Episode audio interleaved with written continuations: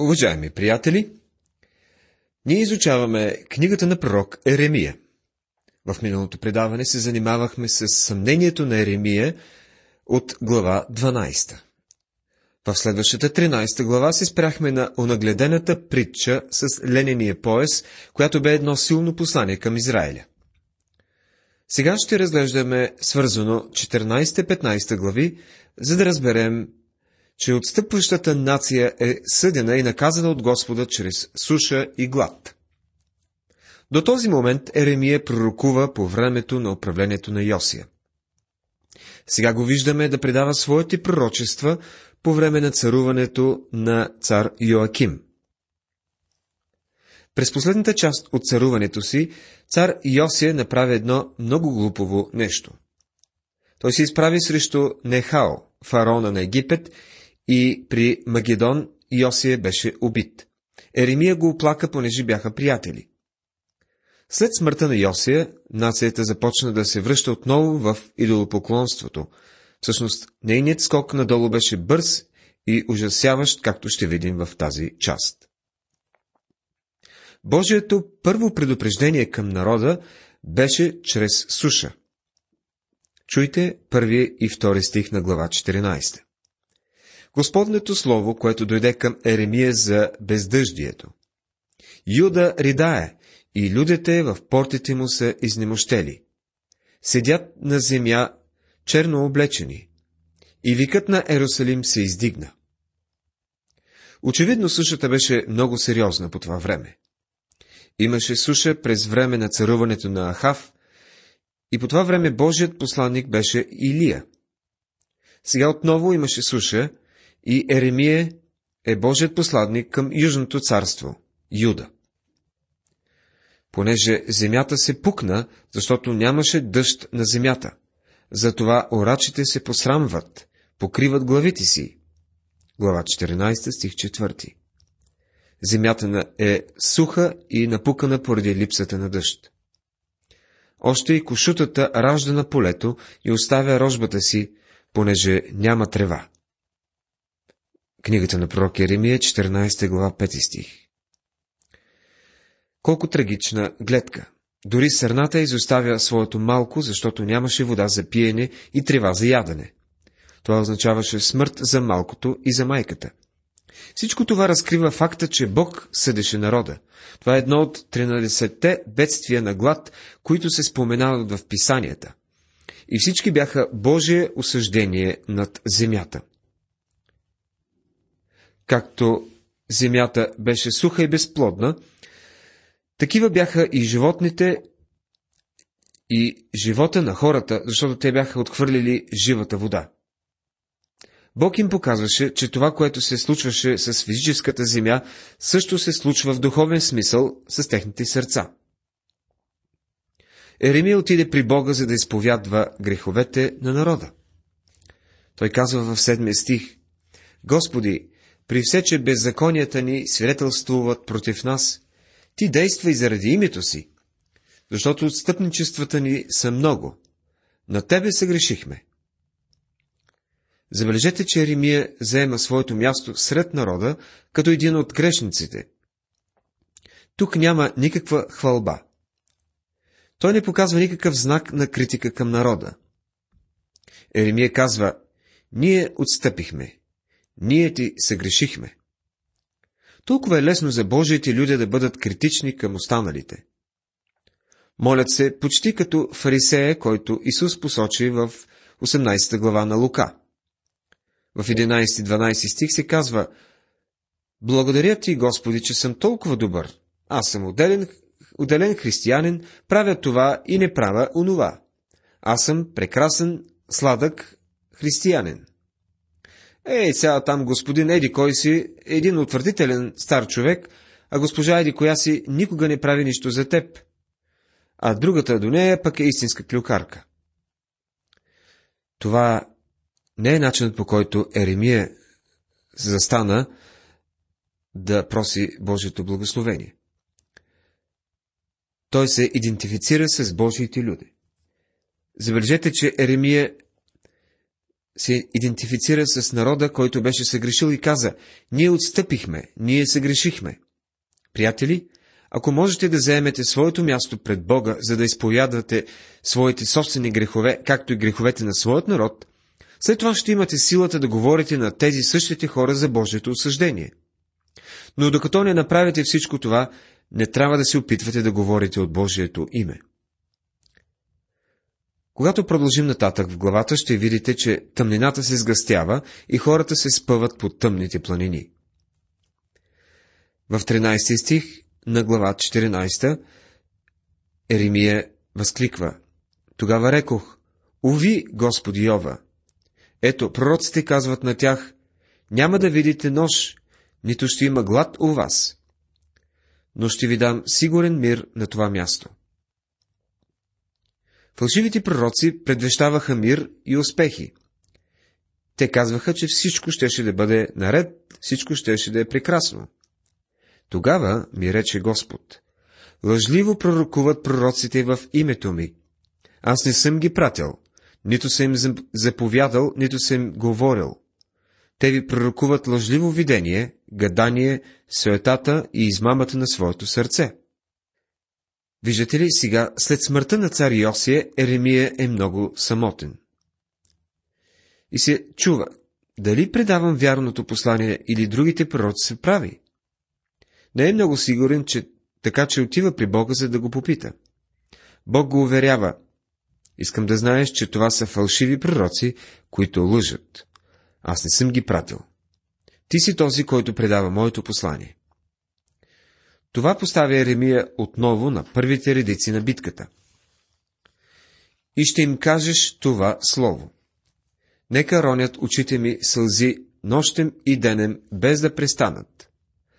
Защото девицата, дъщерята на людите ми, е поразена с голямо поразяване, с много люта рана. Книгата на пророк Еремия, глава 14, стих 17. Посланието разбиваше сърцето на Еремия. Той плачеше, докато предаваше посланието на своят народ. Бог искаше хората да знаят, че неговото сърце също е разбито. Еремия не само предаваше послание от Бога, но и предаваше неговите чувства за онова, което се случва. Всички ние трябва да осъзнаем, че сме свидетели за Бога. Ако си Божие дете, вие сте Божий свидетел и казвате нещо с живота си. Затова трябва да сме много внимателни, когато говорим Божието Слово, дали нашият живот го потвърждава. Ние не трябва да говорим Словото с студено сърце. Трябва да има чувство във всичко това.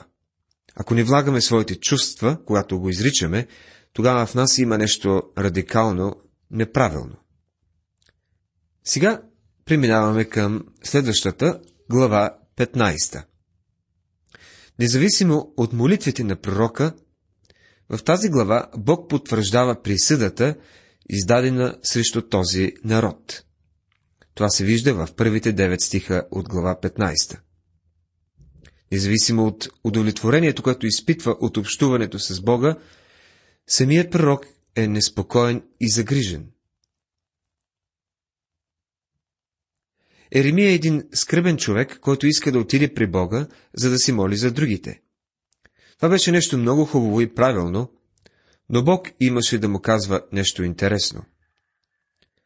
Но Господ ми рече, даже Моисей и Самуил, ако биха застанали пред мене, пак душата ми не би се смилила за тия люде.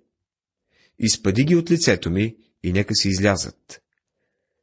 Казва пророкът в първия стих на глава 15. Едва ли има някъде по-красноречив израз на божественият гняв срещу един непоносим народ, отколкото в тези стихове. Пророкът се бил молил твърде много за тях и бе намерил някои люди, които желаяли да се присъединят към него.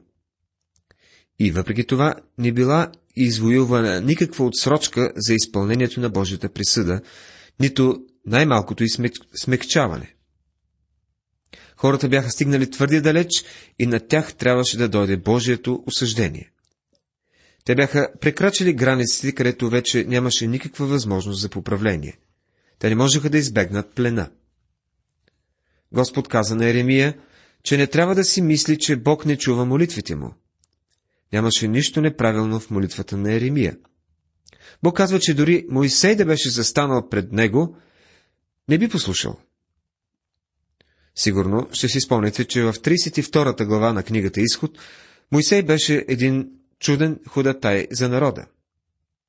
Когато Бог заплаши да унищожи народа, Моисей беше застанал пред него като техен ходатай. Бог отговори на молитвата му и пожали хората.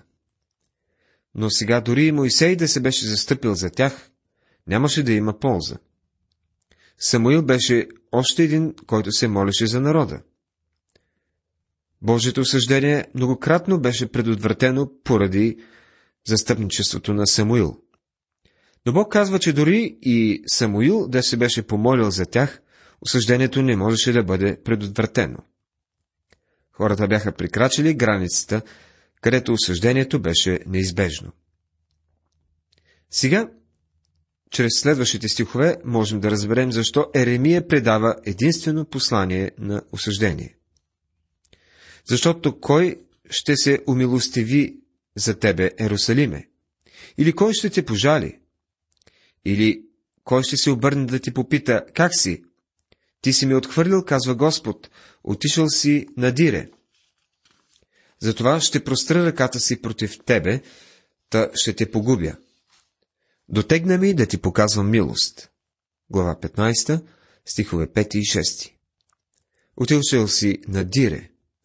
Това е едно голямо отстъпление. Затова дотегна ми да ти показвам милост. Отново и отново те бяха идвали с сълзи на очи, обещавайки да се поправят, да вършат добро, но в следващия момент продължаваха да ходят в старите си грехове. Бог е твърде изморен от всичко това и казва, че е дошло време, когато ще ги съди. В стихове 10 нататъка ние се запознаваме с личното нещастие на Еремия. Подобно послание, което той произнесе, не увеличи популярността на бедният Еремия. Цар Йосия беше негов приятел, но следващия цар Йоаким не беше. Напротив, Йоаким беше зъл човек. Еремия беше мухата в мирото на Йоаким. Той считаше Еремия за глупак, който му причинява само неприятности. Въпреки, че Еремия беше един плачещ пророк, който трябваше да предаде послание от Бога, което беше много тежко по своята същност, той все още беше запазил чувството си за хумор. Еремия отиде при Господа и извика. Горко ми, майко моя, за гдето си ми родила човек за каране и човек за припиране с целия свят. Аз нито съм давал с лихва, нито са ми давали с лихва. Все пак обаче всеки от тях ме кълне. Казва Еремия в 15 глава, 10 стих. Еремия казва, никой не ме харесва. Не давам пари на заем с лихва, нито взимам на заем и все пак всички ме проклинат. Все още има такава поговорка и днес, която казва, ако искаш да загубиш приятел, дай му пари на заем. Много пъти сме виждали какво може да направи даването на пари на заем. Дори и на християни.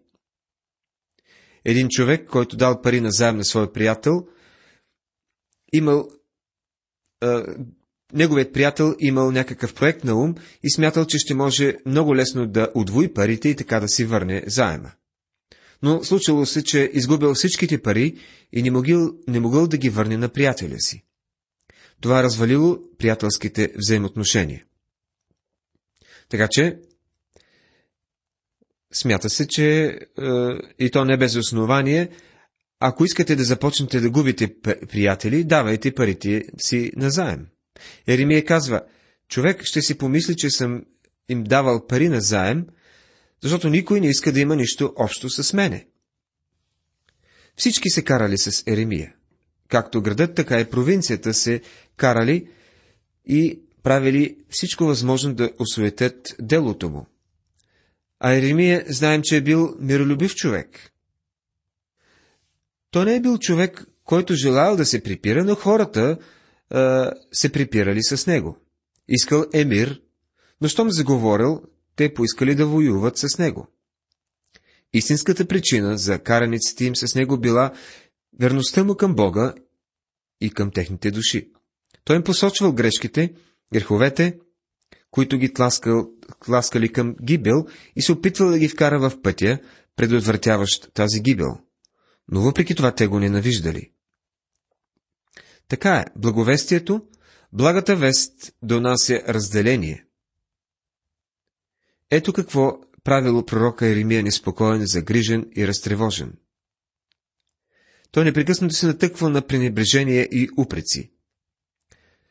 Бил заклемяван като разколник и сияч на разногласия и размирици. Те би трябвало да го благославят и да благодарят Богу за него, но вместо това проклинали неговият пратеник и правили всичко възможно да предизвикат омразата на людите към Еремия. Човек обаче е склонен да подозира, че може би пророкът ги е предизвикал по някакъв начин.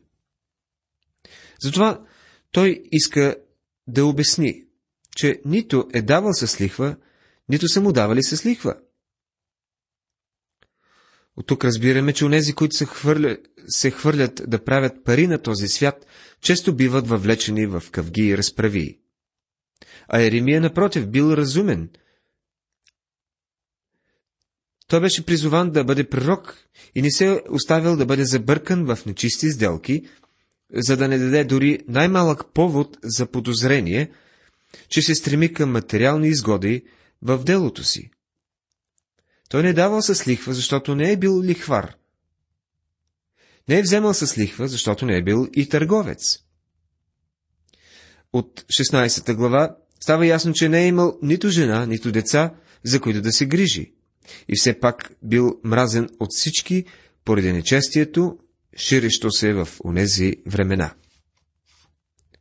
В по-нататъчните стихове виждаме отговорът, който Бог дал на неговото оплакване.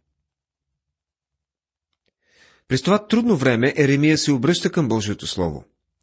Спомни си, че закона беше намерен в храма и че може да има достъп до него. В 16 стих той казва, като намерих Твоите думи, изядох ги и Твоето Слово ми беше радост и веселие на сърцето, защото се наричам с Твоето име Господи Боже на силите. Той намира своята отеха в него. Еремия буквално го изяжда и го храносмила, и той става част от него. Колко много се нуждаем да навлезем в дълбочините на Божието Слово днес. Не се нуждаем просто от, някол... от едно повърхностно научаване на няколко правила или на малко насоки за няколко стъпки напред. Трябва да го храносмелим, така че то, Словото, да стане част от нас. То ще ни донесе радост в сърцето, както направи с Еремия. И само Божието Слово може да направи това. Получаваме писма от различни хора, които споделят как са били докоснати от Бога, слушайки нашите предавания. Във връзка с това, един слушател чул една дума от нашето получение. Това беше когато изучавахме посланието към галатяните. Той чул думата Отец. Бог е наш Отец. То не е просто само един баща. Той е наш Отец. Това спряло неговото внимание. И днес Бог продължава и продължава да използва своето слово и, и това слово ни храни. Това слово е сила за нас. Еремия е в истинска трудност. Сигурно си спомняте, че неговият роден град го отхвърли и го изгони. Неговото собствено семейство го отхвърли. Живота му е в опасност. И ще те направя срещу тия люде яка медна стена. Те ще воюват против тебе, но няма да ти надвият, защото аз съм с тебе, за да те избавям и да те оттървавам, казва Господ. Ще те оттърва от ръката на нечестивите и ще те изкупя от ръката на насилниците. Книгата на пророк Еремия, глава 15, стихове 20 и 21. Бог казва, ти само стой на предната линия и аз ще се погрижа за теб. Пророкът ще има Бог за свой могъщ избавител. Онези, с които е Бог, имат Спасител за себе си, чиято мъдрост и сила са достатъчни, за да се справи с най-страшния враг. Много неща могат да излежат на пръв поглед твърде ужасяващи, но въпреки това се оказва, че те изобщо не могат да наредят да наранят един добродетелен човек. Уважаеми приятели, тази вечер видяхме, че отстъпващата нация е наказана от Бога чрез суша и глад. Осъждението наистина е неизбежно. А нещастието на Еремия бе, че той остана неразбран и отхвърлен. Но Бог го увери, че той ще бъде с него, както обещал чрез своето слово да бъде с теб, ако и ти си с него всеки ден. Бог да те благослови.